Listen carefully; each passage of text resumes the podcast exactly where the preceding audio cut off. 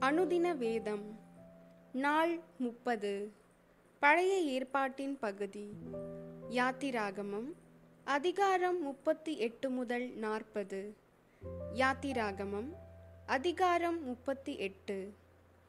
தகன பலிபீடத்தையும் சீத்திம் மரத்தால் உண்டாக்கினான். அது ஐந்து முழ நீளமும் ஐந்து முழ அகலமும் சதுர வடிவும் மூன்று முழ உயரமுமானது.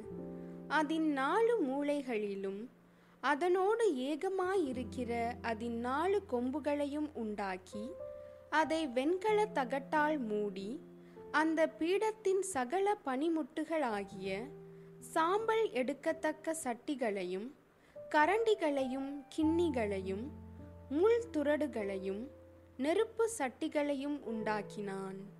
அதன் பனிமுட்டுகளை எல்லாம் வெண்கலத்தினால் பண்ணினான்.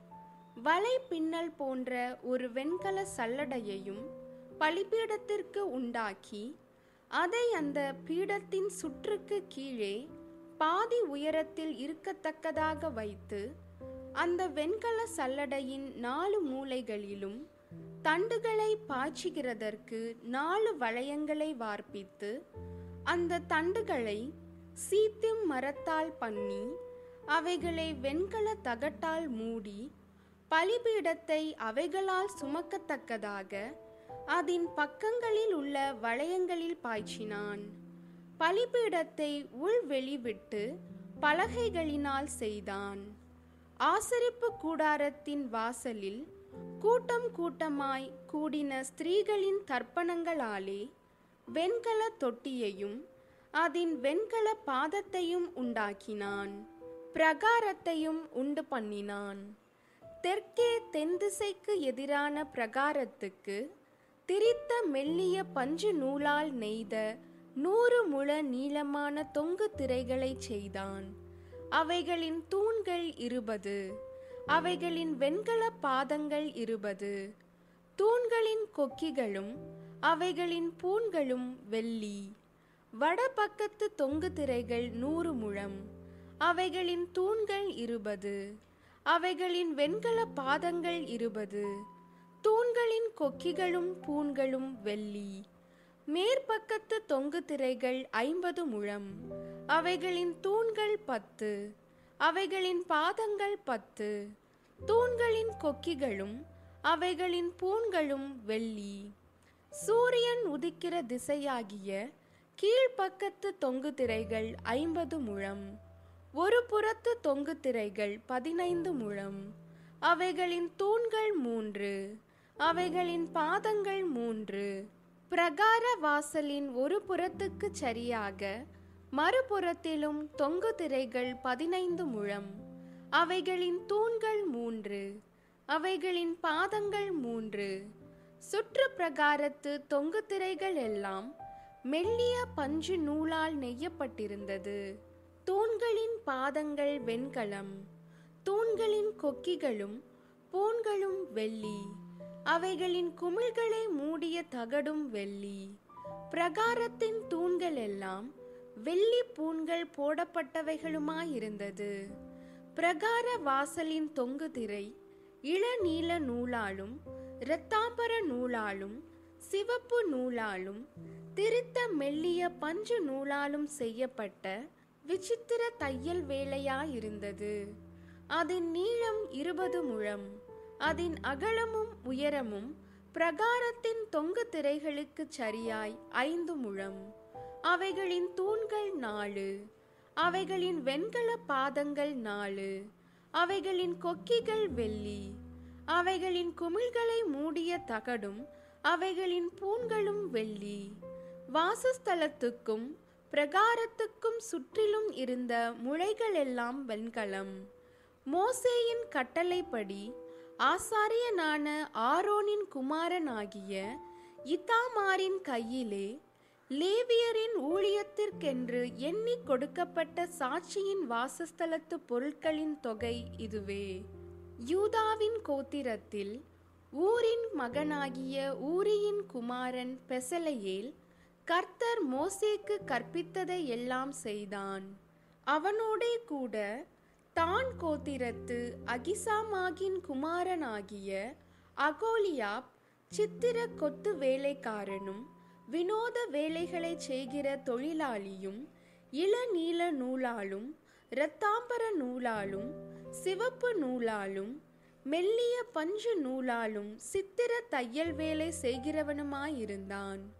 பரிசுத்த ஸ்தலத்தின் வேலைகள் யாவற்றிற்கும் காணிக்கையாக கொடுக்கப்பட்டு செலவான பொன்னெல்லாம் பரிசுத்த ஸ்தலத்தின் சேக்கலின்படி இருபத்தொன்பது தாளந்தும் எழுநூற்று முப்பது சேக்கல் நிறையுமாயிருந்தது. சபையில் எண்ணப்பட்டவர்கள் கொடுத்த வெள்ளி பரிசுத்த ஸ்தலத்தின் சேக்கலின்படி நூறு தாளந்தும் ஆயிரத்தெழுநூற்று எழுபத்தைந்து சேக்கள் நிறையுமாயிருந்தது. எண்ணப்பட்டவர்களின் தொகையில் சேர்ந்த இருபது வயது முதற்கொண்டு அதற்கு மேற்பட்ட ஆறு லட்சத்து மூவாயிரத்து ஐநூற்று ஐம்பது பேர்களில் ஒவ்வொரு தலைக்கு பரிசுத்த ஸ்தலத்தின் சேக்கலின்படி அரை சேக்கலாகிய பெக்கா என்னும் விழுக்காடு சேர்ந்தது. அந்த வெள்ளியில் நூறு தாளந்து வெள்ளியினால் பரிசுத்த ஸ்தலத்தின் பாதங்களும் திரையின் பாதங்களும் வார்ப்பிக்கப்பட்டது. பாதத்துக்கு ஒரு தாளந்து விழுக்காடு நூறு பாதங்களுக்கு நூறு தாளந்து செலவாயிற்று. அந்த ஆயிரத்து எழுநூற்று எழுபத்தைந்து சேக்கலால் தூண்களுக்கு பூண்களை பண்ணி அவைகளின் குமிழ்களை தகடுகளால் மூடி அவைகளுக்கு பூண்களை உண்டாக்கினான். காணிக்கையாக செலுத்தப்பட்ட வெண்கலமானது எழுபது தாளந்தும் இரண்டாயிரத்து நானூறு சேக்கள் நிறையுமாயிருந்தது. அதனாலே ஆசரிப்பு கூடார வாசல் மறைவின் பாதங்களையும் வெண்கல பலிபீடத்தையும் அதன் வெண்கல சல்லடையையும் பலிபீடத்தின் சகல பனிமுட்டுகளையும் சுற்று பிரகாரத்தின் பாதங்களையும் பிரகார வாசல் மறைவின் பாதங்களையும் வாசஸ்தலத்தின் சகல முளைகளையும் சுற்று பிரகாரத்தின் சகல முளைகளையும் பண்ணினான். யாத்திராகமம் அதிகாரம் முப்பத்து ஒன்பது கர்த்தர் மோசேக்கு கற்பித்தபடியே அவர்கள் இளநீல நூலாலும் இரத்தாம்பர நூலாலும் சிவப்பு நூலாலும் பரிசுத்த ஸ்தலத்தில் ஆராதனை செய்கிறதற்கு வேண்டிய வஸ்திரங்களையும் ஆரோனுக்கு பரிசுத்த வஸ்திரங்களையும் செய்தார்கள். ஏபோத்தை பொன்னினாலும் இளநீல நூலாலும் இரத்தாம்பர நூலாலும் சிவப்பு நூலாலும் திரித்த மெல்லிய பஞ்சு நூலாலும் செய்தான்.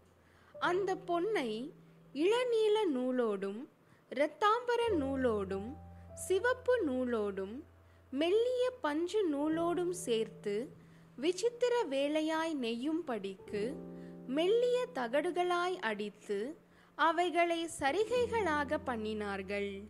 இரண்டு தோள்களின் மேலுள்ள அதன் இரண்டு முனைகளையும் சேர்த்தார்கள்.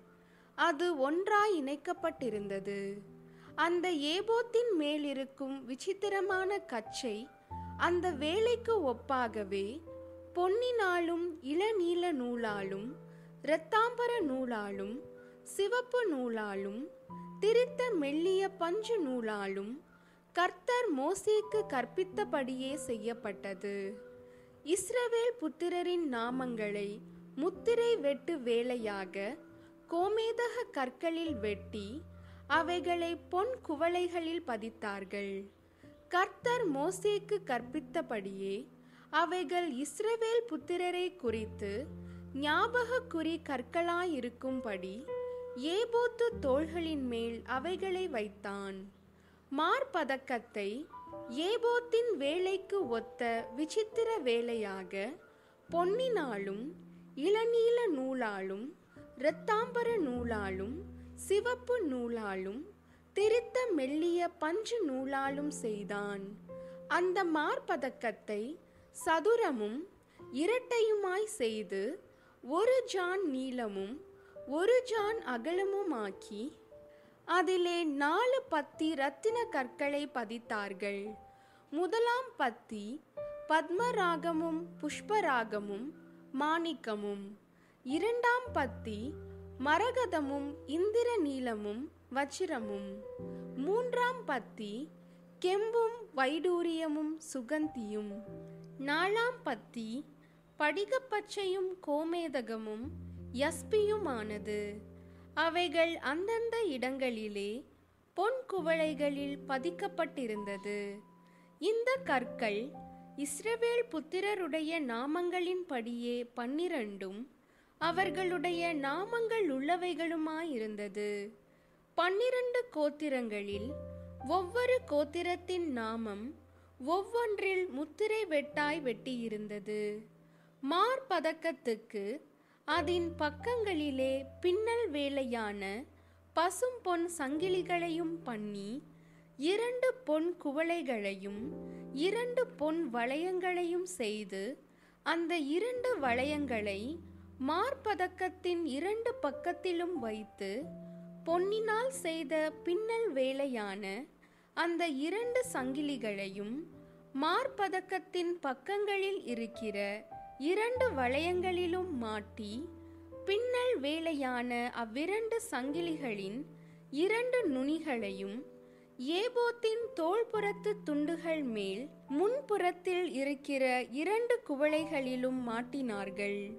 பின்னும் இரண்டு வளையங்களை பண்ணி அவைகளை ஏபோத்தின் கீழ்ப்புறத்திற்கு எதிரான மார்பதக்கத்தின் மற்ற இரண்டு பக்கங்களிலும் அதன் ஓரத்தில் வைத்து வேறே இரண்டு பொன் வளையங்களையும் பண்ணி அவைகளை ஏபோத்தின் முன்புறத்தின் இரண்டு கீழ்ப்பக்கங்களில் அதன் இணைப்புக்கு எதிராகவும் ஏபோத்தின் விசித்திரமான கச்சைக்கு மேலாகவும் வைத்து மார்பதக்கம் ஏபோத்தின் விசித்திரமான கச்சைக்கு மேலாக இருக்கும் படிக்கும் ஏபோத்தில் இருந்து நீங்கி போகாத படிக்கும் அதை அதன் வளையங்களால் ஏபோத்தின் வளையங்களோடே இள நீல நாடாவினாலே கர்த்தர் மோசேக்கு கற்பித்தபடியே கட்டினார்கள்.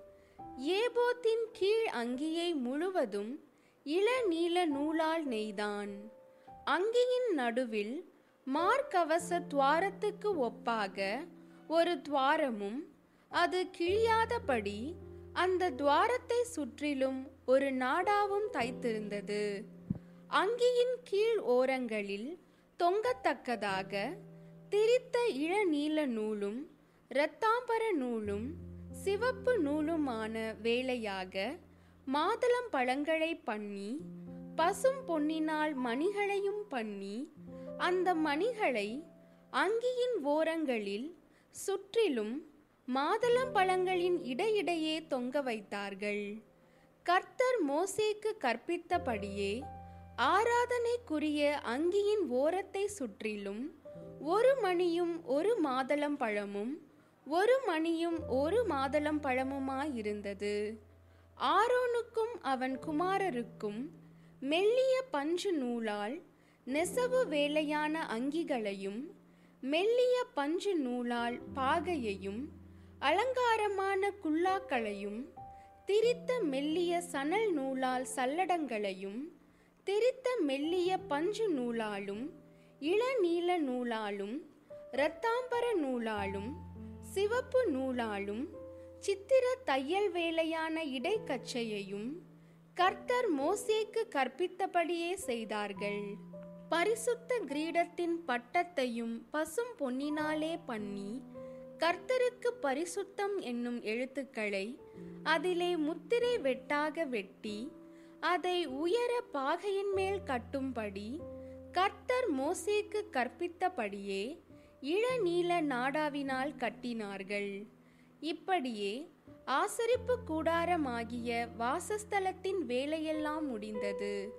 கர்த்தர் மோசேக்கு கற்பித்தபடியெல்லாம் இஸ்ரவேல் புத்திரர் செய்தார்கள். பின்பு வாசஸ்தலத்தை மோசையின் இடத்தில் கொண்டு வந்தார்கள். கூடாரத்தையும் அதற்குரிய எல்லா பனிமுட்டுகளையும் அதன் துரடுகளையும் அதன் பலகைகளையும் அதன் தாழ்பால்களையும் அதன் தூண்களையும் அதன் பாதங்களையும் சிவப்பு தீர்ந்த ஆட்டுக்கடா தோல் மூடியையும் தகசு தோல் மூடியையும் மறைவின் திரைச்சீலையையும் சாட்சி பெட்டியையும் அதன் தண்டுகளையும் கிருபாசனத்தையும் மேஜையையும் அதன் எல்லா பனிமுட்டுகளையும் சமூக தப்பங்களையும் சுத்தமான குத்து விளக்கையும் வரிசையாய் ஒழுங்குபடுத்தப்பட்ட அதன் அகல்களையும் அதன் எல்லா பனிமுட்டுகளையும் வெளிச்சத்திற்கு எண்ணெயையும் பொற்பீடத்தையும் அபிஷேக தைலத்தையும் சுகந்த தூப வர்க்கத்தையும் வாசஸ்தலத்தின் வாசல் தொங்கு திரையையும் வெண்கல பலிபீடத்தையும் அதன் வெண்கல சல்லடையையும் அதன் தண்டுகளையும் அதன் சகல பனிமுட்டுகளையும் தொட்டியையும் அதன் பாதத்தையும் பிரகாரத்தின் தொங்கு திரைகளையும் அதன் தூண்களையும் அதன் பாதங்களையும் பிரகாரத்து வாசல் மறைவையும் அதன் கயிறுகளையும் அதன் முளைகளையும் ஆசரிப்பு கூடாரமான வாசஸ்தலத்தின் வேலை கடுத்த சகல பனிமுட்டுகளையும் பரிசுத்த ஸ்தலத்திலே செய்யும் ஆராதனை கடுத்த வஸ்திரங்களையும் ஆசாரிய ஊழியன் செய்கிற ஆரோனின் பரிசுத்த வஸ்திரங்களையும் அவன் குமாரரின் வஸ்திரங்களையும் கொண்டு வந்தார்கள். கர்த்தர் மோசேக்கு கற்பித்தபடியெல்லாம் இஸ்ரவேல் புத்திரர் சகல வேலைகளையும் செய்தார்கள். மோசே அந்த வேலைகளை எல்லாம் பார்த்தான். கர்த்தர் கற்பித்தபடியே அதை செய்திருந்தார்கள். மோசே அவர்களை ஆசீர்வதித்தான். யாத்திராகமம் அதிகாரம் நாற்பது. கர்த்தர் மோசேயை நோக்கி நீ முதலாம் மாதம் முதல் தேதியில் ஆசரிப்பு கூடாரத்தின் வாசஸ்தலத்தை ஸ்தாபனம் பண்ணு. அதிலே சாட்சி பெட்டியை வைத்து பெட்டியை திரையினால் மறைத்து மேஜையை கொண்டு வந்து அதில் வைக்க வேண்டியதை கிரமமாய் வைத்து குத்து விளக்கை கொண்டு வந்து அதன் விளக்குகளை ஏற்றி பொன் தூப பீடத்தை சாட்சி பெட்டிக்கு முன்னே வைத்து வாசஸ்தலத்து வாசலின் தொங்கு திரையை தூக்கி வைக்க கடவாய். பின்பு தகன பலிபீடத்தை ஆசரிப்பு கூடாரமாகிய வாசஸ்தலத்தின் வாசலுக்கு முன்பாக வைத்து தொட்டியை ஆசரிப்பு கூடாரத்துக்கும் பலிபீடத்துக்கும் நடுவே வைத்து அதிலே தண்ணீர் வார்த்து சுற்று பிரகாரத்தை நிறுத்தி பிரகார வாசல் தொங்கு திரையை தூக்கி வைத்து அபிஷேக தைலத்தை எடுத்து வாசஸ்தலத்தையும் அதிலுள்ள யாவையும் அபிஷேகம் பண்ணி அதையும் அதிலுள்ள சகல பனிமுட்டுகளையும் பரிசுத்தப்படுத்துவாயாக. அப்பொழுது பரிசுத்தமாயிருக்கும். தகன பலிபீடத்தையும் அதன் சகல பனிமுட்டுகளையும் அபிஷேகம் பண்ணி அதை பரிசுத்தப்படுத்துவாயாக. அப்பொழுது அது மகா பரிசுத்தமான பலிபீடமாயிருக்கும். தொட்டியையும் அதன் பாதத்தையும் அபிஷேகம் பண்ணி பரிசுத்தப்படுத்துவாயாக. பின்பு ஆரோனையும் அவன் குமாரரையும் ஆசரிப்பு கூடார வாசலில் வரச் செய்து அவர்களை ஜலத்தினால் ஸ்நானம் பண்ணுவித்து ஆரோனுக்கு பரிசுத்த வஸ்திரங்களை உடுத்தி எனக்கு ஆசாரிய ஊழியம் செய்யும்படிக்கு அவனை அபிஷேகம் பண்ணி அவனை பரிசுத்தப்படுத்துவாயாக. அவன் குமாரரையும் வரச் செய்து அவர்களுக்கு அங்கிகளை உடுத்தி அவர்கள் எனக்கு ஆசாரிய ஊழியம் செய்யும்படி அவர்களையும் அவர்கள் தகப்பனை அபிஷேகம் பண்ணினபடியே அபிஷேகம் பண்ணுவாயாக. அவர்கள் பெறும் அந்த அபிஷேகம் தலைமுறை தோறும் நித்திய ஆசாரியத்துவத்துக்கு ஏதுவாயிருக்கும் என்றார். கர்த்தர் தனக்கு கற்பித்தபடியெல்லாம் மோசே செய்தான். இரண்டாம் வருஷம் முதலாம் மாதம் முதல் தேதியில் வாசஸ்தலம் ஸ்தாபனம் பண்ணப்பட்டது. மோசே கூடாரத்தை எடுப்பித்தான். அவன் அதன் பாதங்களை வைத்து அதன் பலகைகளை நிறுத்தி அதன் தாழ்பால்களை பாய்ச்சி அதன் தூண்களை நாட்டி வாசஸ்தலத்தின் மேல் கூடாரத்தை விரித்து அதன் மேல் கூடாரத்தின் மூடியை கர்த்தர் தனக்கு கற்பித்தபடியே போட்டான். பின்பு கர்த்தர் மோசேக்கு கற்பித்தபடியே சாட்சி பிரமாணத்தை எடுத்து அதை பெட்டியிலே வைத்து பெட்டியில் தண்டுகளை பாய்ச்சி பெட்டியின் மேல் கிருபாசன மூடியை வைத்து பெட்டியை வாசஸ்தலத்துக்குள்ளே கொண்டு போய் மறைவின் திரைச்சீலையை தொங்க வைத்து சாட்சி பெட்டியை மறைத்து வைத்தான். பின்பு கர்த்தர் மோசேக்கு கற்பித்தபடியே மேஜையை ஆசரிப்பு கூடாரத்தில் வாசஸ்தலத்தின் வடபுறமாய் திரைக்கு புறம்பாக வைத்து அதின் மேல் கர்த்தருடைய சமூகத்தில் அப்பத்தை வரிசையாக அடுக்கி வைத்தான்.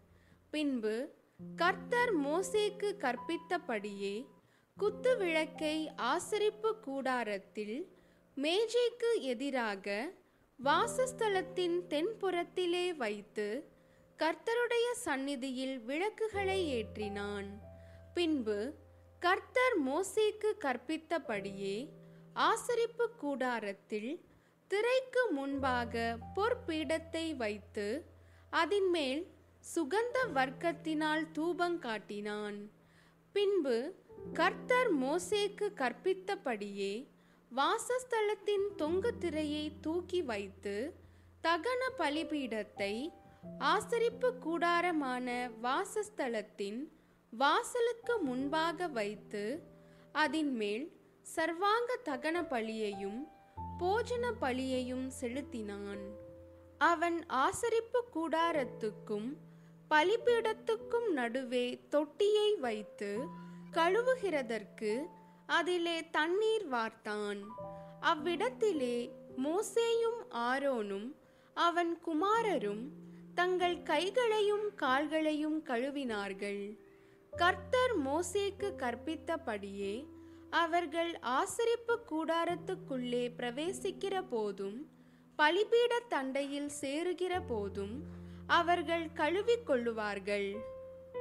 பின்பு அவன் வாசஸ்தலத்தையும் பலிபீடத்தையும் சுற்றி பிரகாரத்தை நிறுத்தி பிரகாரத்தின் தொங்கு திரையை தொங்க வைத்தான். இவ்விதமாய் மோசே வேலையை முடித்தான். அப்பொழுது ஒரு மேகம் ஆசரிப்பு கூடாரத்தை மூடினது. கர்த்தருடைய மகிமை வாசஸ்தலத்தை நிரப்பிற்று. மேகம் அதின்மேல் தங்கி கர்த்தருடைய மகிமை வாசஸ்தலத்தை நிரப்பினதினால் மோசே ஆசரிப்பு கூடாரத்துக்குள் பிரவேசிக்க கூடாமல் இருந்தது. வாசஸ்தலத்தில் இருந்து மேகம் மேலே எழும்பும்போது இஸ்ரவேல் புத்திரர் பிரயாணம் பண்ண புறப்படுவார்கள். மேகம் எழும்பாதிருந்தால் அது எழும்பும் நாள் வரைக்கும் பிரயாணம் பண்ணாதிருப்பார்கள்.